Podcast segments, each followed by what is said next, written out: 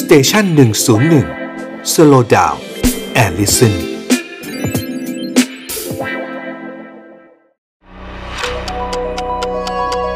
ฮิสโทฟันพอดแคสต์เพราะประวัติศาสตร์เป็นเรื่องสนุก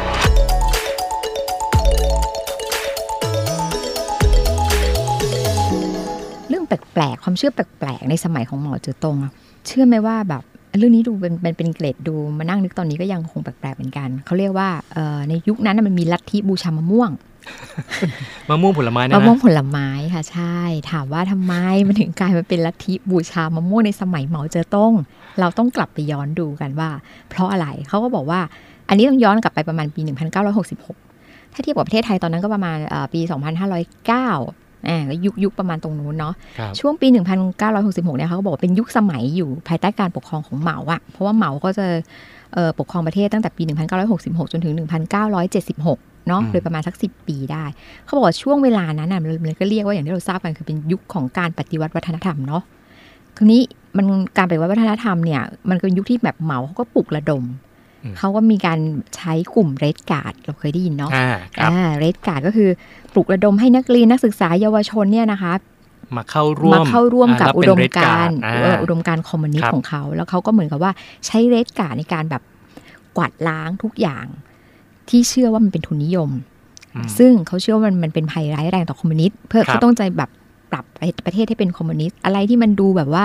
ไปเข้าขายทุนนิยมก็จะใช้ความรุนแรงโดยนำโดยเรดการ์ดในการในการแบบเหมือนว่าเอาเด็กๆเนี่ยมาเป็นเป็นอ่าเป็น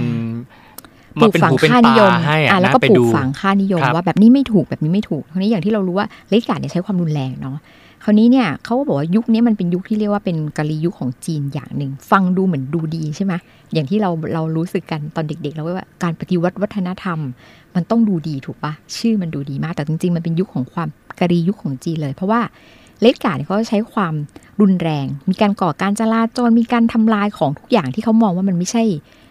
ไม่ใช่คอมมิวนิสต์อะอย่างพวกพ่อค้า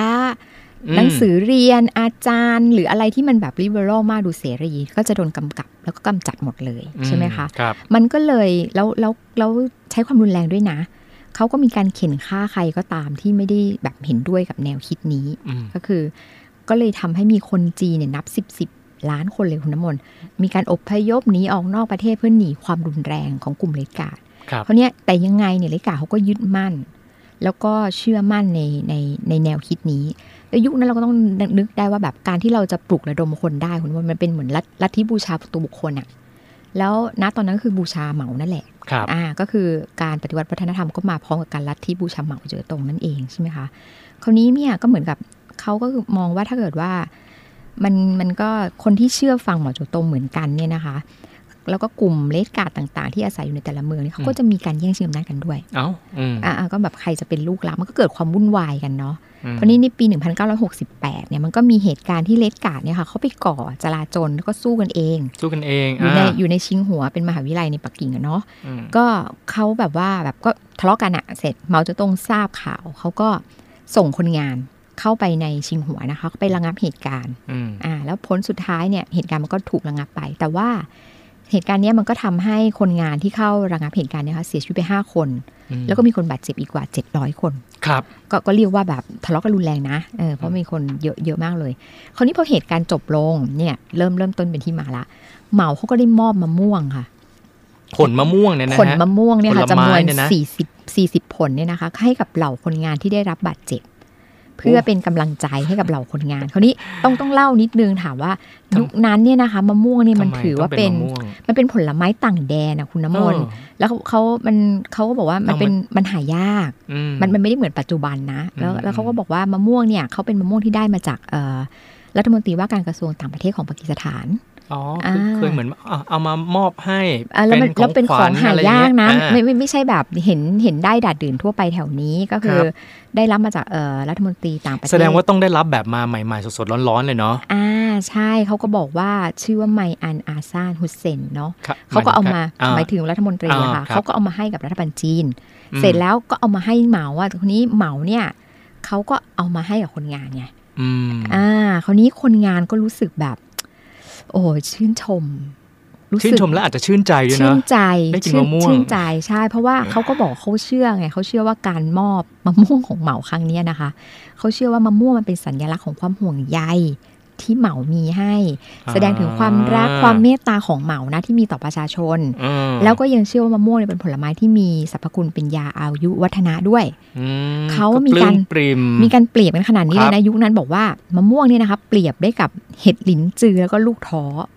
อือมซึ่งมันเป็นยาอายุวัฒนะแล้วก็แบบลูกท้อก็เชื่อว่าอายุยืนยาวเนาะครับเทียบกันขนาดนั้นเลย มันก็ fever มากแล้วเขาบอกว่าเชื่อไหมว่า คนงานที่ได้รับอะคุณน้ำมนต์อ่าเขาเนี่ยนะใช้วิธีนี้เลยนะ ไม่ทานนะมะม่วงอะที่อ่าได้ไปอะอ่าเขาบอกว่าเขาเอาไปให้โรงพยาบาลนะคะ ฉีดฟอร์มาลีน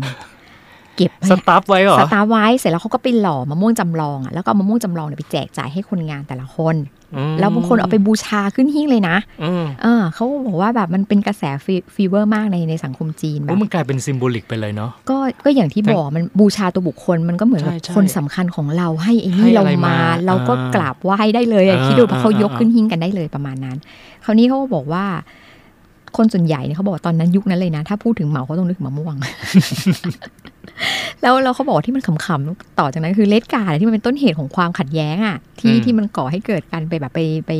เรียกว่าไงยุติความรุนแรงเนี่ยนะเขาก็ดันบูชามะม่วงด้วยเหมืเอ้าอนกันทั้งทั้งที่ตัวเองก็ไม่ได้รับมะม่วงจากเขานะใช่เพราะว่าใช่เหมาคือเอามามอบให้แก่คนงานที่มาปราบถูกถูเขากบไหมอกว่าฮะมันมันฮิตขนาดว่ายุคนั้นเนี่ยเขาบอกมันมีการผลิตสินค้าต่างๆ ที่เกี่ยวกับมะม่วงจำนวนมากเออมีทั้งสบู่กินมะม่วง บุหรี่รสมะม่วงอะไรอย่างเงี้ยเออคุณไม่น้ำมรู้นต์เนอะตอนนั้นมันมีประวัติ บันทึกเอาไว้ไหมว่าไทยเราฉวยโอกาสนี้หรือเปล่าเนาะเราก็ไม่เรารู้น่าจะส่งมะม่วงไปไปขายใช่ไหมเออไปขยายตลาดใช่ไหมคะโอ้เออใช่ใช่ใช่